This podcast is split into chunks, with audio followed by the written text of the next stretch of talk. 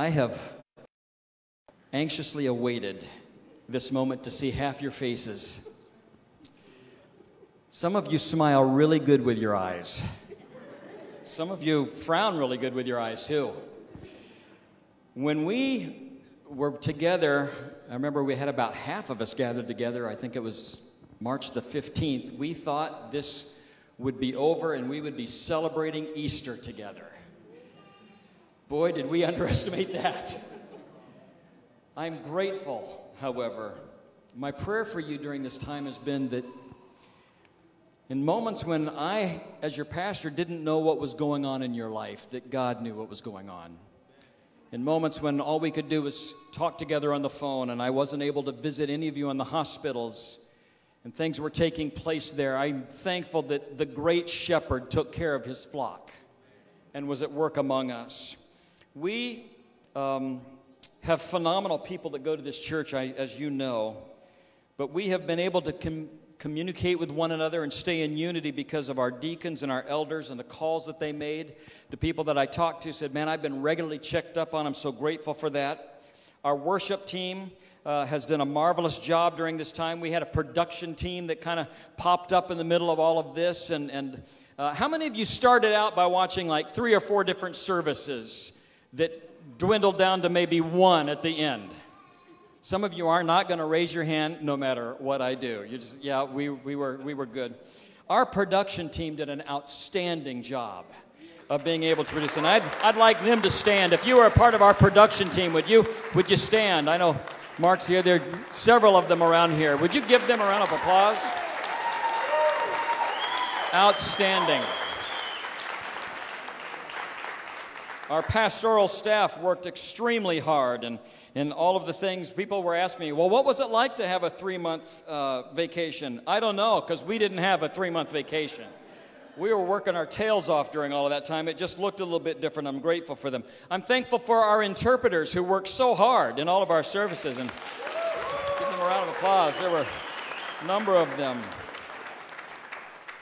Thankful for Bill Cynical and Anna Guzman who worked very hard to make sure that our church stayed.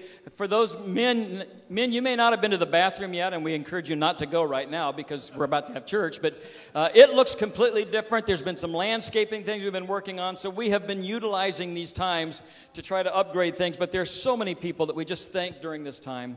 And we're grateful today to have you here with us in all of this. And I know that God has been equipping you. Uh, this service is supposed to last an hour, which means that I've got about 25 minutes to share the word and get you out of here. Because there's not a service after you, I may take 28 minutes. I may just take a little more time here.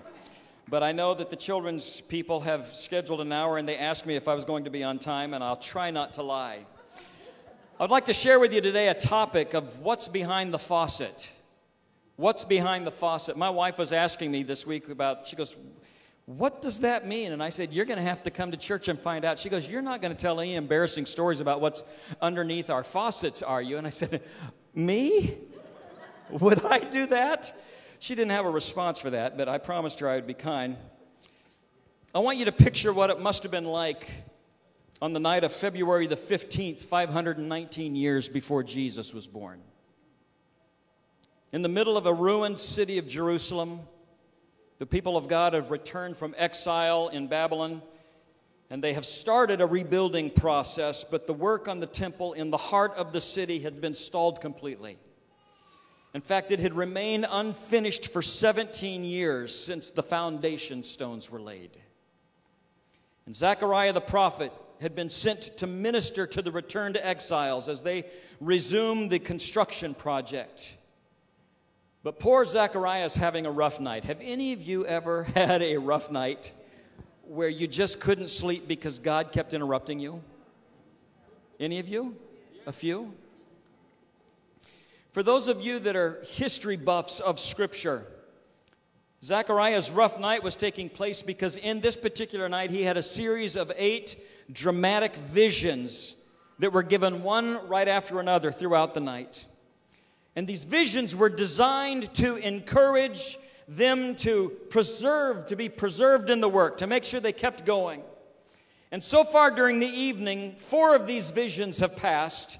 And as we turn now to Zechariah chapter 4, and if you have your Bibles, I'm going to ask that you would turn there with me, and you're going to want to stay there with me as we go through this. In Zechariah chapter 4, we find this poor prophet who is in something of a stupor after constantly being awakened.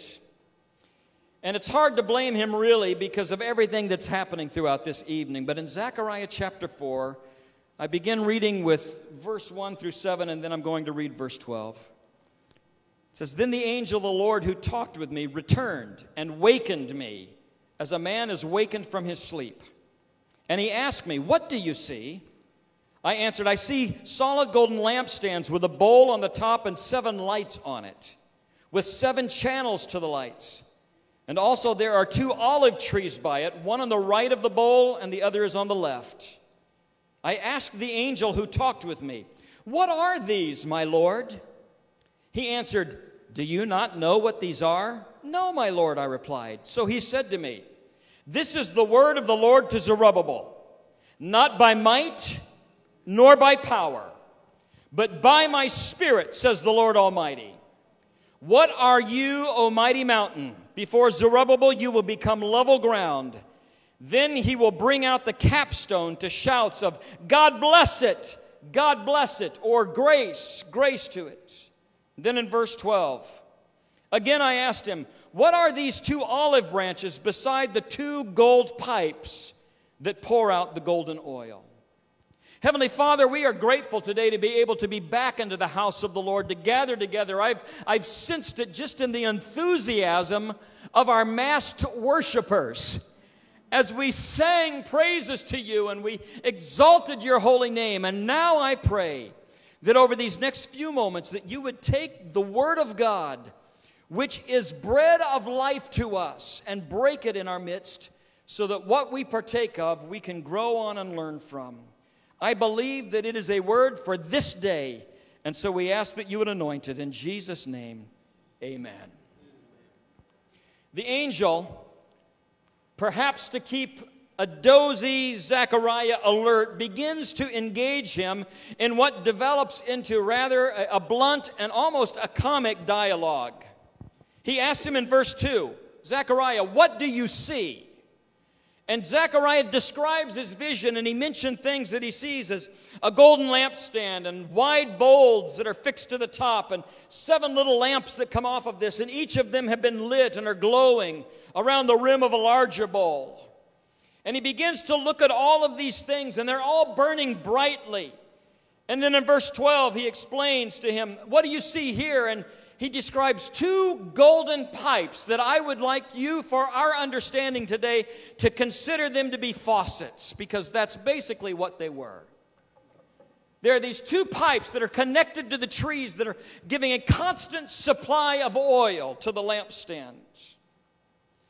And one of the things as I look at this scripture that honestly I find it very comforting is that the author of the scripture himself is having a hard time understanding what he is seeing. The Spirit of the Lord says to him, What is it that you see? And he begins to describe it. And, but he doesn't really know what it means because he keeps asking the question, What is this, my Lord? Or what does this mean? Or I don't understand what I'm seeing here. In fact, he repeats that several different times. And I find it interesting in the fact that this way if the author doesn't understand everything about the scripture, then we shouldn't be afraid when we get to hard parts of scripture. And we don't understand everything there is to see about that. He persists in this question What is this, my Lord? And so we are encouraged understanding that Zechariah, even though he was be given, being given a vision from heaven, something that was taking place that would be meaningful to him, did not understand at all. But in his misunderstanding, he at least persisted in trying to find out what it was that was being shown to him. Here's the encouragement that I want to give to you today. When you are reading the scripture, and by the way, how many of you are still involved in our Bible reading day by day? I know that there are many of you because of the comments that we've had. How many of you have just loved the Chronicles? That's what I thought. There are some things that you're getting to, and you just do them so you can check the box that you read them. There are aspects of Scripture, and many of you have been commenting on things that I don't fully understand this. Let me tell you something. When you get into the Scriptures of something that you don't understand, don't close the door on that, but rather let it be an opportunity for the Holy Spirit to lead you and guide you into the truth of that word and dig deep into it. If there are questions, the Lord will begin to reveal that to you, and perhaps there's something that He wants you to see as you study it. There should be no areas that we don't go as it relates to the Word of God that, boy, that's just too hard to understand. But we should cultivate an attitude that when we are faced with difficult passages, that instead we use that as an invitation to wrestle in the Scripture and wrestle it out so that God can bring the understanding to us. And there are many things about this particular vision that I recognize that only having a few minutes this morning, I was not going to be able to get into the entirety of it all. But there are two things that I want to recognize this morning. Number one, the purpose of the pipes, and number two, the supply of oil. There was a man by the name of Thomas Edward Lawrence. He was born August the 16th, 1888, in Wales. You would probably know him as Lawrence of Arabia. He became famous for his exploits with the, uh, the British military as a liaison between the Arabs during the, their revolt in the First World War. He began to develop some great friendships with the sheiks that were in charge of different areas there in the Arab world. And at the end of the war, he invited them to come back. And you can read a lot of his exploits and about his adventures in a book called The Seven Pillars of Wisdom. But after developing relationships with so many of these sheiks, he brought them back at the end of the war to England with him to show his appreciation for everything that they had done. And while they were on that visit, they had an opportunity to visit the joint House of Commons and the Parliament, and they had an audience with the Queen. And on the last night of their visit, Lawrence offered them anything that they wanted to take back with them to where they lived as a gift from him. Interesting enough, all of the sheiks agreed on one thing. They led him back to the hotel where they were staying. They walked him into the bathroom and they pointed at the water fixture. And they said, We want to take the faucet back with us because we need the water where we live. They began to think that this was a magic faucet and it all you had to do was turn the faucet on and water would magically appear out of it. They thought that there was something special about the faucet, but they had no idea of everything that it was tied into. That behind it there was reservoirs of water and piping and everything that brought the water to them. They didn't realize that they just said, This is what we want. Give us the faucet so that we can have the water. As I read about that, I began to think, how interesting is that? They thought that the faucet was where the water came from. They had no idea that there were things behind it that made it work.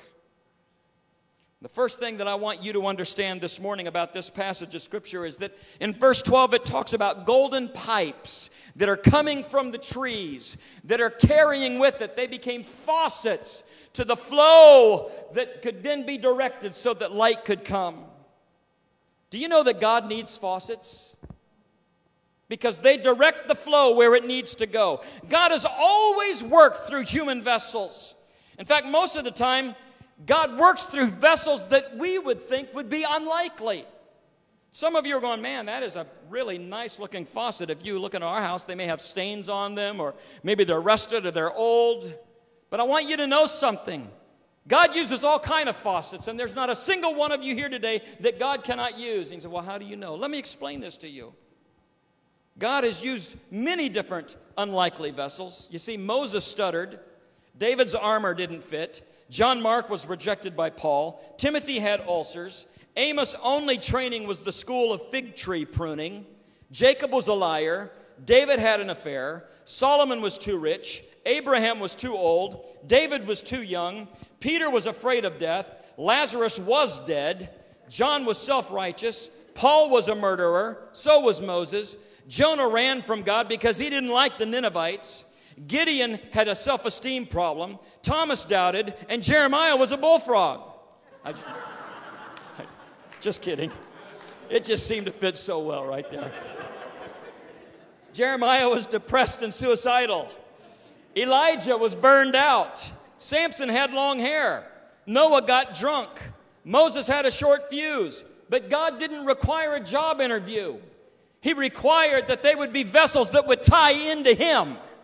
So that when the handles were turned on their life, whatever flowed out of them was directly coming from Him. I believe today that we need to come to a recognition that we who are the church stand as faucets to our world. And that when there are people that come near us and maybe they need something from you and they touch your life, that what comes out of you is directly reflected by who you're tied into. We need to be the faucets of the direction of the Holy Spirit. God needs us to be lampstands and faucets. In fact, in John chapter 7, verses 38 through 39, it says, Whoever believes in me, as scripture has said, streams, not drips, streams of living water will flow from within him. By this he meant the Spirit in whom we believe and in whom we have received. Our world today needs a church that'll stand up and say, Turn my faucet on because what's going to come out of me is being sent from the Holy Spirit of God to touch your life. We need to be faucets. You see, God can have all the plumbing in place. He can have the pump hooked up, ready to pour out blessings for His people upon the world, but He needs us to be the vessels. He needs us to be the faucets to direct the flow of what God wants to accomplish within our world. When Elisha was performing the miracle for the prophet's widow, the oil flowed freely, the Bible says. And in 2 Kings 4 6, when all the jars were full, she said to her son, Bring me another one. But he replied, There is no jar left. Then the oil stopped flowing. The only thing that stops the flow of the Spirit is a lack of a vessel. It's the lack of a vessel.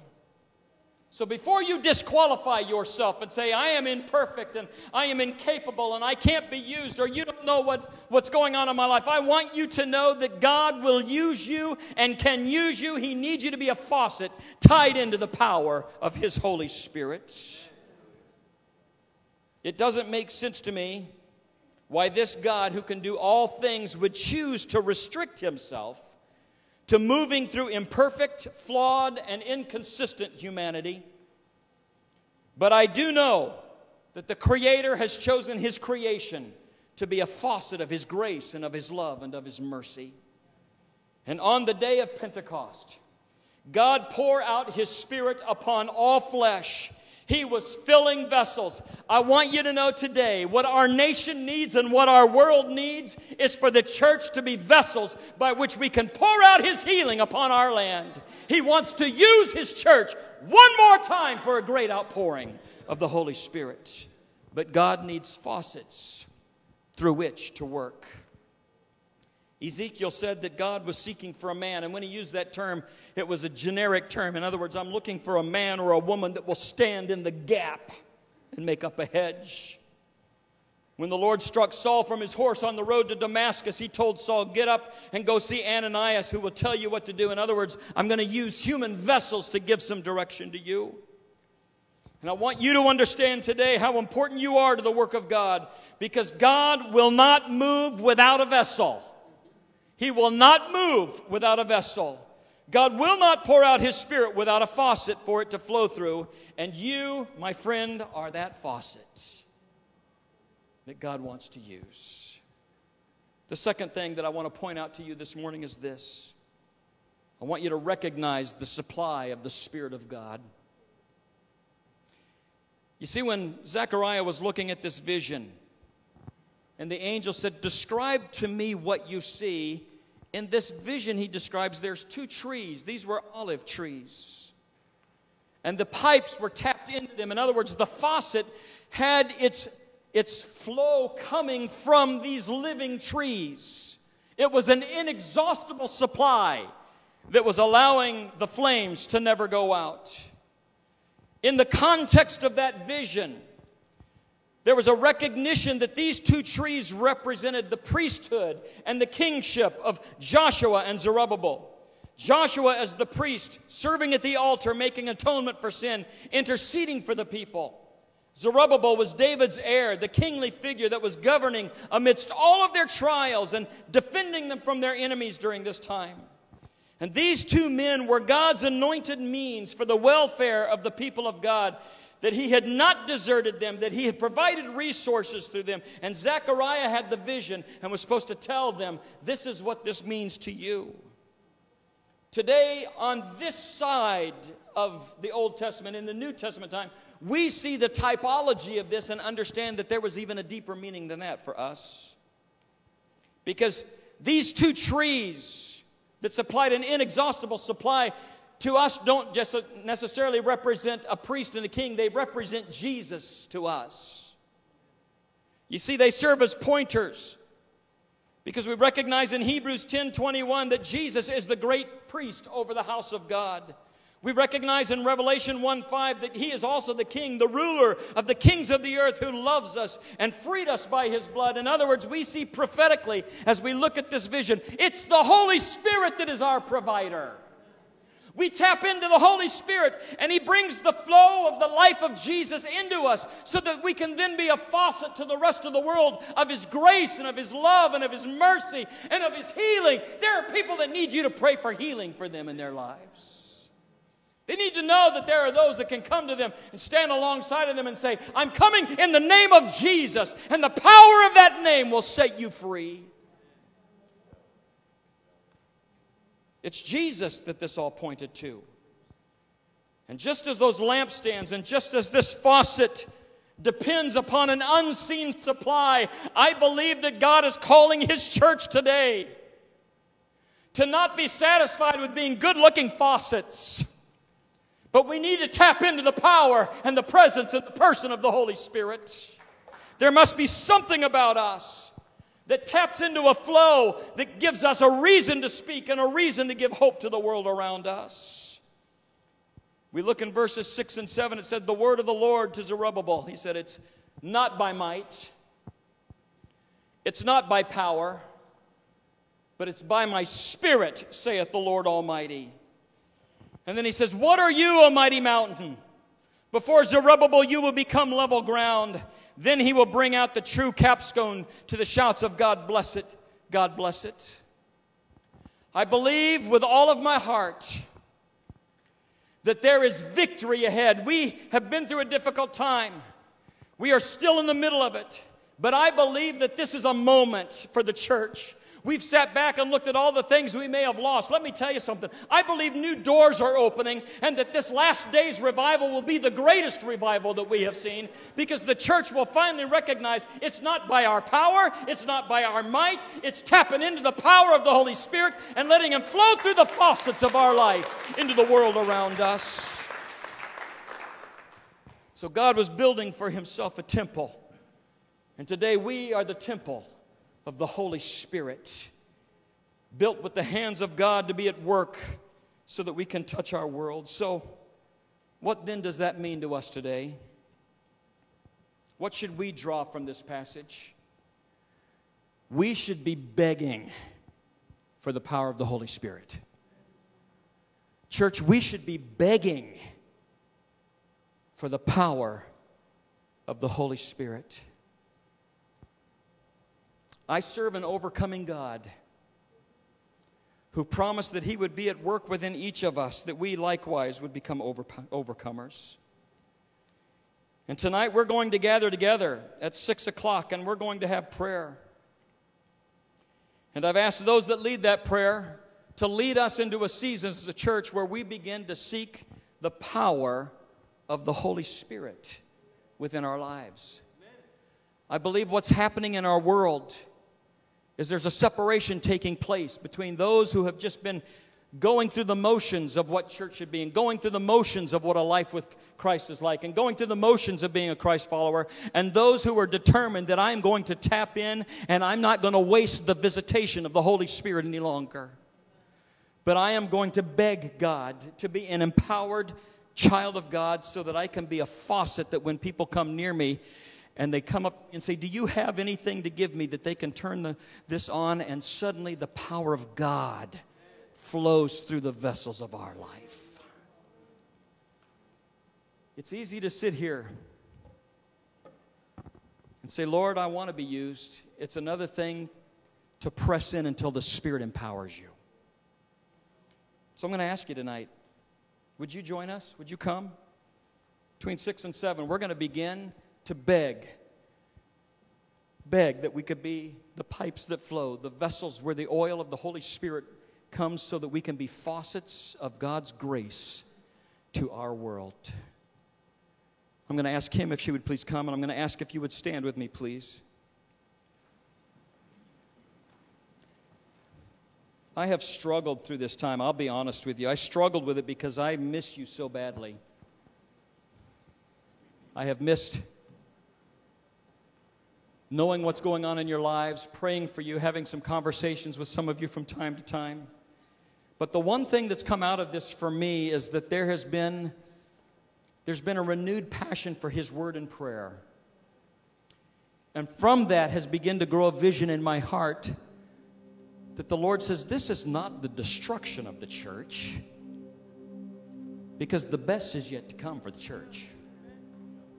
You see these big mountains that we have in front of us. That's, it's not to discourage us, it's to show us that when God removes mountains, He does it completely.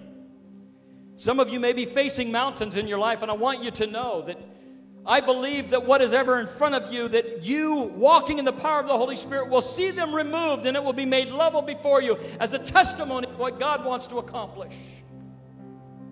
So, church, we can sit back and say, Oh, it changed everything, and we're so discouraged and it's different. And I don't like singing through a mask, and I don't either. But the church will not be stopped because the church is about to be empowered. It's about to be empowered.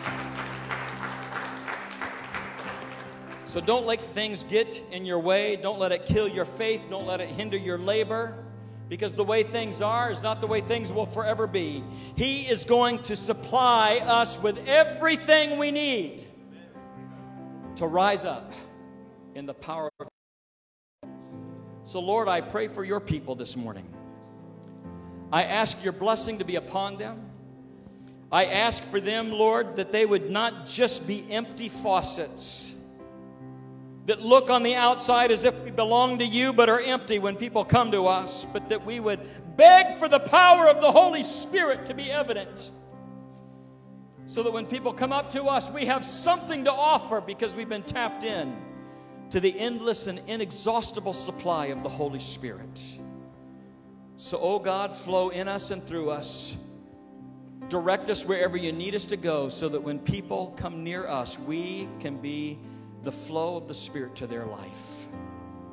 And we seal this in the name of Jesus. And everyone said, Amen.